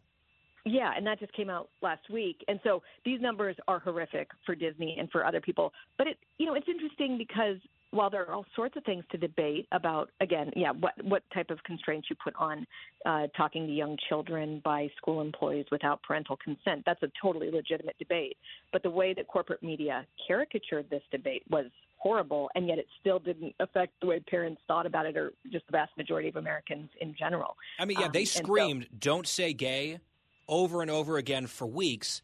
And they still ended up with these polling results. Can you imagine you know, if the media were more even-handed? I mean, this would be just a disaster for the Democrats. Okay, guys, it already is. Remember when the, I think it was the mayor of New York City put up billboards in Florida saying yes. like, yes. "Gay people come up to New York," and I was like, I think gay people are feeling pretty much okay in Florida. Like knowing what I know, I Uh-huh. think you know, you know, it just was like so, people were not thinking clearly through what Florida is. What its culture of tolerance is like, what its reputation is. You know, they just the media portrayal of this was. Well, and the billboard said, "Come to New York because you can say whatever you want in New York," as if you couldn't say certain words in Florida, which has no relation to the legislation. I mean, it's just, it's so stupid. There's so much stupidity here, Mollie. Yes, and also uh, New York is going in the opposite direction of people feeling like they aren't free to say what they think or believe in you know in New York City at least. So, uh, just a very very interesting approach. But these are issues. You know, parental rights are big, and previously it wasn't viewed as you know parents are democrat parents are republican but the more that this becomes a partisan issue that redounds to republicans benefit. If just being a parent who has a right to have some knowledge of what's going on in your children's school is something that democrats are positioned as, as opposing that's not good for the democrat party. And it never was an issue. You know this is one of those groups where you just you, knowing someone was a parent didn't dictate what party you thought they were in. But the more abnormal that the democrats are about you know schools and what should be done in schools and how to teach kids about everything from history to racism to sex. Uh, that's that's a huge pickup for the Republican Party, and you and I saw that in Virginia, where people we know who never have voted Republican all of a sudden voted Republican, you know, for the first time either ever or in a long time uh, on this issue. Mollie, very quickly, last question. You're the co author of Justice on Trial, the whole circus around the Kavanaugh confirmation. There are left wing groups now publishing Supreme Court justices' home address, saying that people should go and protest at their houses. We've seen this tactic before. It's sort of this unhinged left wing agitation that they try. Your reaction to that? I'm I'm appalled. It's horrific. I mean, these some of these justices have young children. They are putting personal identifying information on the internet for the purpose of bullying justices. And I just want to point out we have had so much ink spent about January 6th and insurrections and a refusal to accept a Supreme Court opinion and an attempt to physically or otherwise intimidate justices is so bad. So it needs to be stopped. Mollie Hemingway, editor in chief at The Federalist, Fox News contributor. Her books are Justice on Trial, which she co authored with one of her friends who we had on the show earlier this week. And then also, she's written Rigged, her own book that was a bestseller, came out more recently. Mollie, always enjoy it. Thanks for stopping by. Take care. Thank you. And we'll be right back. It's the happy hour on The Guy Benson Show.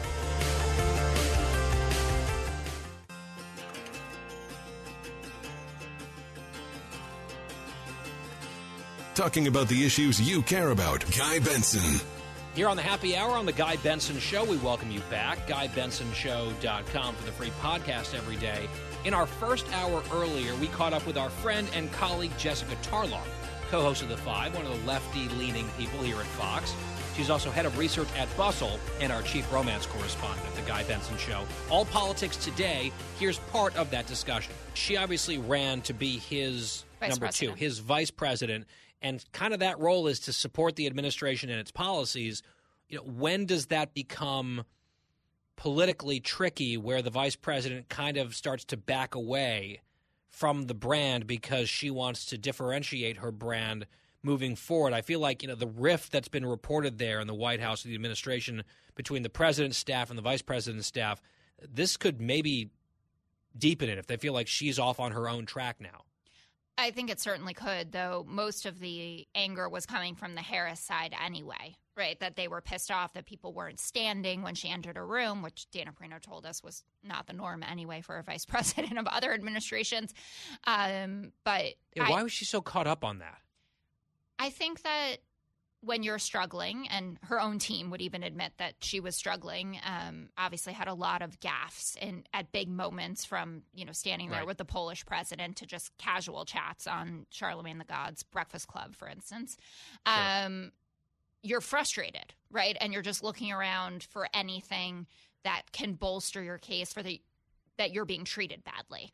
And maybe she genuinely thinks that she's deserving of that. And she's the second most powerful person in the United States of America. That's a big deal. Like Justice Alito By the way, is I- I- number one my for house- this week. When I have when I have dinner parties, I demand that everyone stand when I enter the room. That's just that's a rule. Are you house. vice president or president of your house? Adam maybe Yeah, it listening. depends on the day. Okay. It depends on the day, right? Uh, and of course, I'm joking about that. Incidentally, I, you should check your email for a little a little evite. Ooh, I love an we did Evite. Yeah, send it your direction for more, uh, Memorial Day weekend. Just a little Oh. on air, a little on air heads up about our friendship here. Uh, But please go on.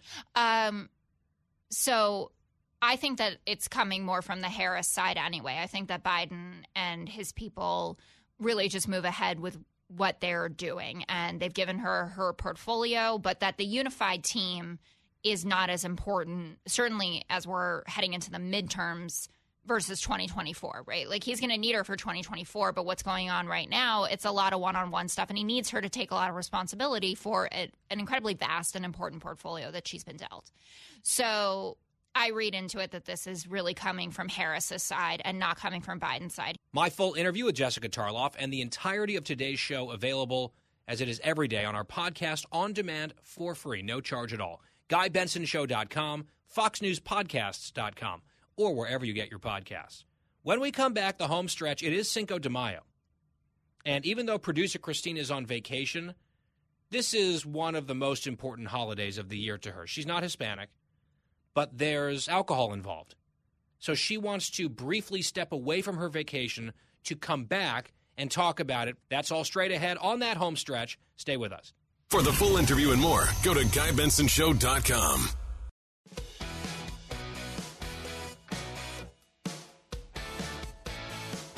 Bienvenidos to the home stretch on the Guy Benson Show on this Thursday, Friday Eve.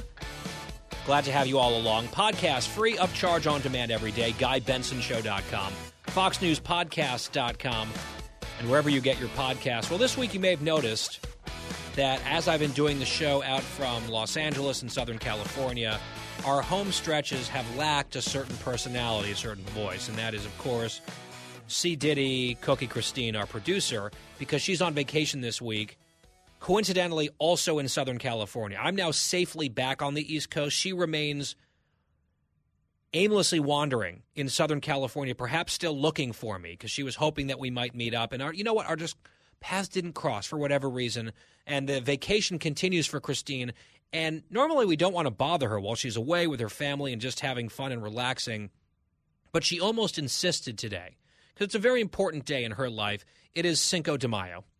And it's actually not really that big of a holiday in Mexico. It's not even a national holiday or a, a day that people get off in Mexico. It's become almost not a fake holiday, but something that is mostly disproportionately celebrated by people in the United States, many times white people, who just want an excuse to drink. And that just sounds like a certain someone that we all know and love here at the show. So joining us from California on her vacation, so I give her credit for that, is producer Christine. Christine Feliz Cinco de Mayo.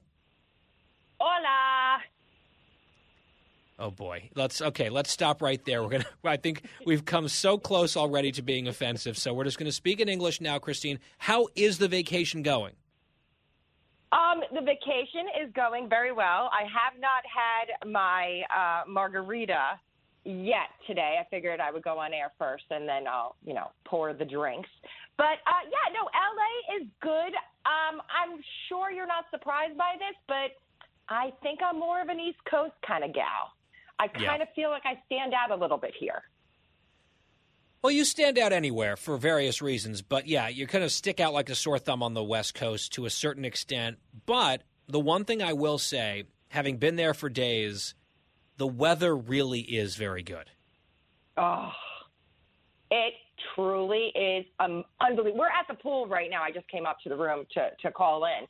But, um, I mean, I was worried about the weather because it kept saying low 70s. I'm like, that doesn't seem like cool weather. But boy, is the sun very different in Southern California uh, compared to, say, New Jersey, northern New Jersey. But no, Oh, it it's the is- same. It It is is the same sun. Eh, It hits a little different here. Don't, maybe it's, It's a little different. Okay, but- that's fair. What have you done to enjoy Oh. sort of the the lay of the land out in Southern California? I'm very eager. I now I'm like curious guy here. What have you been up to? So we went to Universal Studios, but we just did City Walk because uh, my husband was working, so we didn't want to, you know, do Universal itself. We may do that tomorrow. Uh, we took. It's really took fun. Down. Is it? Yeah. I'm, I'm, I'm hoping. We're, we're thinking about it. Let, I'm going to ask you. You're going to pick what we're doing tomorrow. But I took her to the Santa Monica Pier. Uh, Okay. We did the rides there, and then I took her over to Venice. That was probably a mistake because Megan has a lot of questions about certain smells that were coming from Venice. If you know what I mean, people I like do. to partake in uh, in certain activities there. Yes, Uh, they're very very laid back there, and very hungry. Very.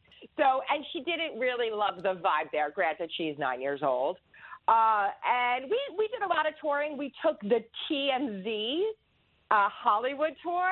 And Ah. I know you're not going to be surprised by this, but they literally said, the guide said I would be perfect.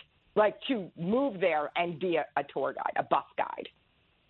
Like for you to tell everyone this is who lives here and sort of dishing on the celebrities and doing all the gossip stuff. One hundred percent. I was basically doing it for him. He didn't really seem to know a lot. So like we would pass certain restaurants from the Housewives, and I would get up and like. Then he finally just said, "Why don't you just put the headset on?" So then I would, you know, give you know things out. Uh, I did a, a prize grab for them. Megan was kind of a little embarrassed. Really, you took because- over the tour? yeah, I wish she didn't take any pictures and Bobby wasn't with me. I'm so upset. But I gave out a T-shirt. Uh, I did a um, like a we passed a restaurant and because I said to the guy, the driver, I'm like, where are we coming up to? And he told me, and I'm like, oh, I know who owns this. So I did like who owns this, and if anybody knew it, I gave a T-shirt out. Um, yeah, they people were coming up to me after. One guy asked to take a picture with me. That's amazing. I mean, did you give him Megan was- your Twitter handle? Like at Cookies Jar Well, they asked- 1988. He can follow. He can follow you forever now. Well, they did ask me. They asked me to sign a release because um, they do take video footage on the bus, and then they said that they may call me and we could do a Skype or something. But I declined because I assumed the people that I work for wouldn't be okay with that. so I mean- I, I did not sign the release form. You Or, go to uh, LA for like four days and you become a big Hollywood star, Christine. It's it's amazing. Have you eaten anywhere good? I know you were looking at some of the Oh, places I dined. I was at Craig's. I was at Catch. Those were really fun experiences. So it is very strange, Guy. The night that you went to catch, we were looking on Open Table and we were thinking about going to catch. But I don't know if I ever told you this. I got kicked out of the catch in New York City. So I kind of have some bitter memories. Like security literally threw me out of the restaurant. And this was only just a few years ago. So I'm And a why was that? Pray Catch. tell. Oh, I mean, um, just it's a long story, but the group I was with, uh, our entire group got literally kicked out. Um, we may have been a little angry. Um, we got moved a, a couple places because celebrities are coming in. We didn't like that, and we may have gotten a little angry, and they didn't seem to like that. So I'm a little bitter on Catch, but I do want to try it. Um, we went to Javier's. Have you ever been there? No. it's like super upscale Mexican restaurant that is unbelievable. I had the most amazing meal, changed my whole thought process on Mexican food and margaritas. Right, because you said you didn't like all- Mexican food. Okay, so this is this is Oh, crucial. So different. This is Mm. crucial. So now you're liking Mexican food, and I heard from an unnamed source that you texted who works on the show and is based in D.C. and he's rather quiet, but I'm not going to tell you who Mm. it was because we protect our sources here. Uh, he said that you had texted him about how you are about how you are now super into margaritas and you prefer tequila to even vodka, which is what I've been saying for a long time. And you said, no, no, I don't like that. I'm a vodka girl and I don't like margaritas or tequila. But apparently, that has all changed now that you have once again finally belatedly taken my advice on something. Wyatt, I literally wrote in the text, "Don't tell Guy because he's going to think he was right." So we'll talk Yeah, about he- that he actually- later. But He may or may not, my source may or may not have read me that part of the text message as well. I love margaritas. I love tequila. Um, it actually, I don't feel like I don't know. I, I feel much more mellow with tequila than I do vodka. So um, I don't know. I've kind of like changed in a few days So- now. Like so after like, all, tequila. You finally had a few weeks ago in New York, you had a margarita with Wyatt. You're like, wait, hang on, what is this magic potion? I'm like, of course she likes margs. Of course she does. They are delicious, and you can get like different flavors. Like at the pool, Yes. I had a watermelon margarita that was delicious. Um, the other day at Javier's, I had like a strawberry one with Tajín on the. Oh, unbelievable! I'm so a tequila girl. Like, love it. Love, love, love it. I'm not surprised. I just, you've deprived yourself of this for so many years for absolutely no reason. And you're coming around also on Mexican food, it sounds like. Oh, this was like high end, like like dishes were between 40, 50 bucks. So this Oh, wasn't your average, you know, like Yeah, but some of the best Mexican food, Christine, is like street tacos. So, so delicious, especially paired with a margarita. I'm just saying. Okay, well, let me stick with the high end for a while. I mean, I don't even think we have a Javier's anywhere in New Jersey or New York. They told us, but um, it was absolutely delicious. Oh, I, I can't even. Probably one of my favorite meals. But we did go to a uh, steakhouse, Musso and Frank's, last night. Have you ever been there? I have not. It's very, very well known. It's back in the day where, like, you know, all the old Hollywood movie stars would go when they were done, you know, filming and the producers, and it was very old. Like, the booths were red and the room was dark. And, oh, we had a, a delicious, you know, steak. And we're spoiling Megan. She believes that, you know, every meal should be three courses with filet mignon. So we are ruining her for when Well, I, I agree entirely, and, and that's exactly what my tastes were at her age. And look, they created a monster out of me. So uh, you're going to have a daughter with some expensive taste, which is fine. I think she'll probably do very well for herself in life. That's my guess. I do want to ask you this. I think I saw on your social media, whether it was Twitter at cookiesjar1988 or on your personal Instagram, did you make a pilgrimage as I did to In N Out Burger? I did it on the very last day after the show, before my flight yesterday, I went to the In N Out by LAX. It was swamped, absolutely packed in the middle of the afternoon out there. And I got myself a double double. I scarfed it down in about 45 seconds because I was in a rush and also it was so good. And I just want to say, revisiting our conversation from last week in Texas, it just is better than Whataburger. And I'm sorry, Texans who disagree. People who call In N Out overrated, I think, are catastrophically wrong. It is very, very good. My opinion. Did you also go, Christine? If so, what did you get? Uh, we did go, and apparently I'm catastrophically wrong because we thought it was completely overrated. I believe my Oh. husband's words were, "I feel like I'm just having a Big Mac." Oh, we both no, got that's- the double double, and Yes. I mean, we waited a long time. It w- there was a security guard like lining us up. The fries were almost inedible. Yeah, the fries are bad. I didn't order fries. I only got the double double. That's it. And of course, a Coke Zero. Yeah. Yeah, and you know what? I didn't even think the Coca Cola was that good there. Um, I'm sorry, but yeah, Megan. I wouldn't go as far as Bobby and Megan, but uh, they both agreed McDonald's is ten times better. I'm sorry, people of California. It's just Wrong. It's, it's a total zero for us. We will not be going back. No way. Wrong. Wrong. It's just incorrect. it is so much better than McDonald's. And I don't dislike McDonald's, but In N Out Burger is better. The double double is so much better than the Big Mac. It's so much fresher. Just Uh, it's just added to the list. Christine, she gets finally unwrong on something margaritas. She has to add something new to the wrong list, and apparently that is In N Out Burger. When do you come back, Christine? Or are you sort of getting used to the climate and everything? You've got a job as a tour guide. You might become, I don't know what, a general manager at this Mexican restaurant. Are we going to lose you to California?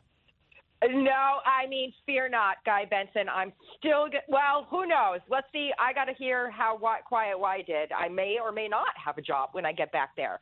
But as for now, you're still stuck with me. LA is nice to visit. I would not call this place my home. Cookie Yes, is agree. a Jersey, New York girl through and through. And I just have to tell you one thing. My daughter, the old soul she is, said to me, "Mommy, girls don't wear a lot of clothes out here. How come?" Well, because it's it's warm and the weather's nice, Megan. Maybe that's the answer. Very quickly, you said that I have to pick. I have to pick what you're going to do. Okay, okay, okay. Ready? Now, do we rent a car tomorrow and do a all the way up to Santa Barbara, and you know, do a whole day Malibu, Santa Barbara, and then come back and just spend our time, you know, looking at different places, or do we just go to Universal? You pick. Well, since it sounds like you've done kind of Universal already and some rides at the Santa Monica Pier, Universal is fun, but it seems like you've kind of done that part of LA a little bit already. I would rent the car and drive up and down the coast because it really is stunningly beautiful out there, and you should see that. Okay. That's what we were we were leaning towards. We just want to get. I just want to Yeah. drive up the coast and feel like I'm part of Beverly Hills 90210. Get a convertible, maybe have your, your hair Yeah. blowing in the wind. And by the way, now that I have encouraged you and given you the recommendation to drive the coast and rent the car, I just want to say have a great time at Universal Studios because that's obviously what you're going to end up doing, the opposite of what I've told you. So enjoy that. We'll see you on Monday, Christine. Thanks for taking some of your time out of your vacation for the home stretch today. Adios, amigos. I'm back here on the radio tomorrow, 3 to 6 p.m. Eastern Time, joining Bret Baier in Special Report in a matter of minutes on Fox News Channel. See you there. In the meantime, thank you for listening. It's The Guy Benson Show. I love tequila.